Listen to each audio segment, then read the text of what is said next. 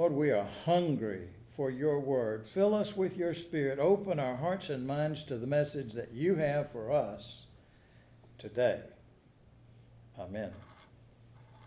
Well, last week we looked at two obstacles to gratitude nostalgia, when you make an idol of the past, and worry, where you're not trusting God, but just worry. And now today we'll consider a third barrier to gratitude entitlement.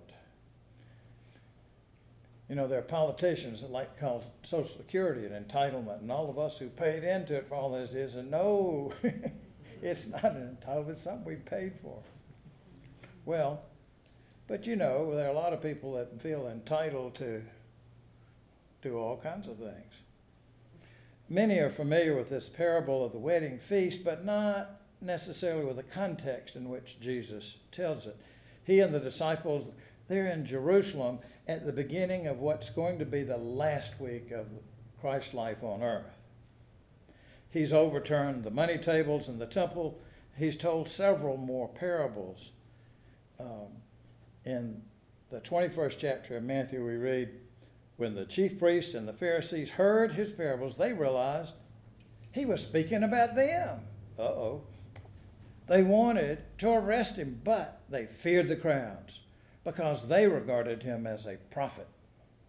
So then, Jesus responds to the authorities with another parable, this one about a wedding feast.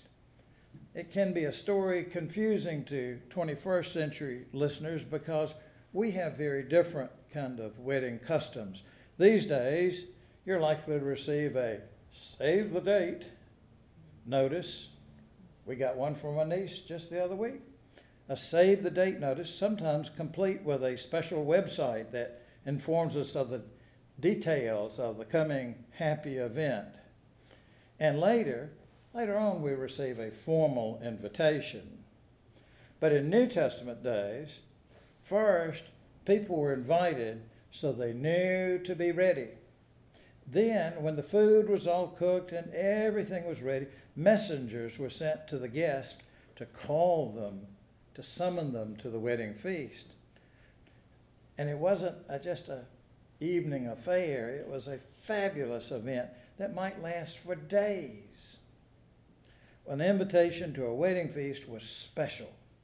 Such an occasion was a big event that no one would turn down, especially if the invitation came from a king. So listen now from the Word of God in, and we'll read the first 14 verses of Matthew 22. Once more, Jesus spoke to them in parables, saying, The kingdom of heaven may be compared to a king who gave a wedding banquet for his son. He sent his slaves to call those who had been invited to the wedding banquet, but they would not come. Again, he sent other slaves, saying, Tell those who have been invited, Look, I have prepared my dinner. My oxen and my fat calves have been slaughtered, and everything is ready. Come to the wedding banquet.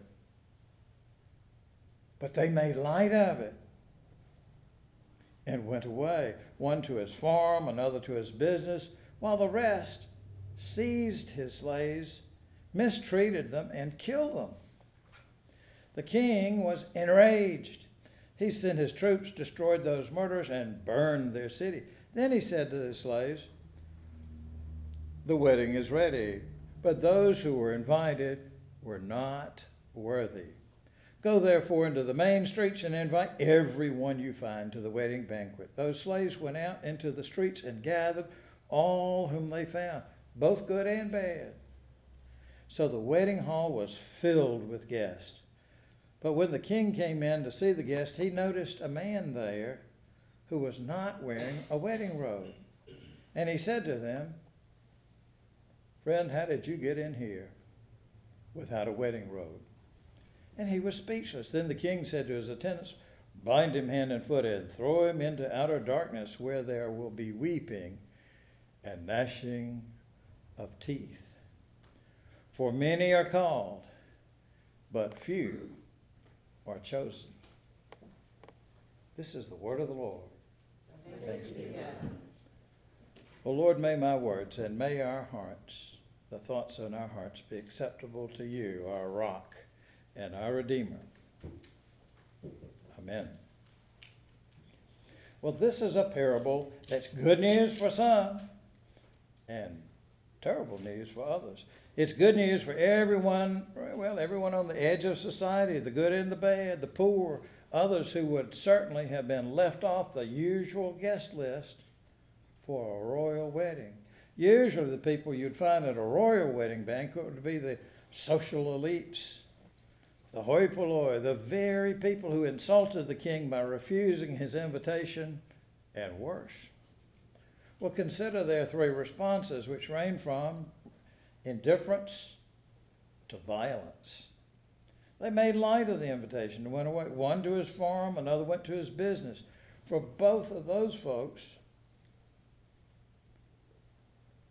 their priorities were out of whack, out of proportion. They had lost sight of God. And if, when that happens, where will they end up? Well, the rest, well, they seized the slaves, they mistreated, and killed them. I mean, you can't, I know it's just a story, it's just a parable, but you think, can't they just say, no, thank you? Regrets, you know? Well, it's a startling turn in the story, and that's the thing about parables. They always have surprises or twists or things that are out of proportion or something that's different from what you would expect. Well, because this, this is a parable that's often seen as really an allegory, a story where each part stands for something else. Well, for example, the classic story of the Wizard of Oz is I'm, I've read. Uh, it's really an allegory where the various characters Tin Man, Cowardly Lion, and even the Wizard stand for U.S. politicians at the beginning of the 19th, um, 20th century. Had to do with the gold standard. There's a reason that's a yellow brick road. And here we just all thought it was about the yellow brick road, Dorothy and her little dog, too. well, in this allegorical parable, those who were killed because they were the king's messengers are seen as representing the prophets who had died bringing God's message over the years. At the end of the week that Jesus told this parable, he would himself be suffering grisly death on the cross. Well, perhaps you've heard that, that verses 6 and 7 and cringed to go, oh, that's, that's that's not so good. Some may find it uncomfortable to read the part about the king's messengers being killed and then the enraged king sending troops to kill off those folks and then destroying the city. It makes some say, Ooh, I like that kinder, gentler version over in uh, Luke 14, where those details are not included. Well, some people say, the scholars say, well, these are two verses that were added later.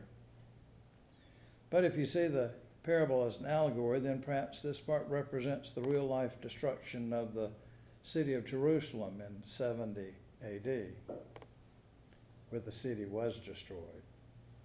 And what about that poor fellow who, who did respond to the king's invitation, but got thrown out for not wearing a wedding robe? Oh, think about it. Would you expect the average Joe on the street when they went out in the highways and byways said, Come on into this banquet, you, you expect that person to be wearing a, a, a wedding robe? Would maybe a working guy have in his lunchbox next to his bologna sandwich a, a wedding robe stuffed in there just in case? I doubt it. Or would you expect some homeless fellow with no fancy robe and no lunchbox either? Well, I've read several explanations for that puzzling part of the parable. Some say, well, it's the result of one parable being kind of mashed up with another. But still, some say that at such a fancy wedding, the host would provide guests with robes to wear. So the guy's wrong clothes were by choice. Well, then others say we can't really be all that certain about all their wedding customs then. So, not to get in those weeds too far, remember, it's a story, a parable for us to learn from. In those days, clothing often symbolized character.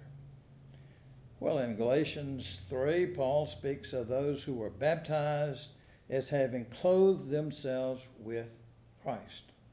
And in Romans 13, he urges us to put on, or that is, clothe ourselves with Christ, which would be to say to adopt, to adopt Christ like practices, to act more like Jesus.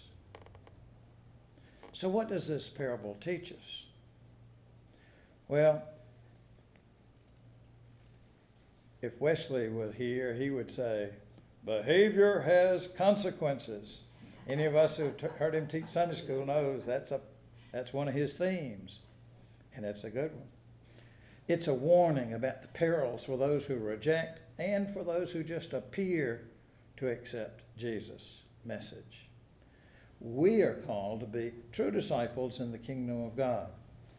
Now, last week I mentioned that Methodist preacher Brian Erickson. He's written that whenever we allow ourselves to believe that we deserve what we have or that we are somehow more worthy than another, we'll find ourselves incapable of gratitude.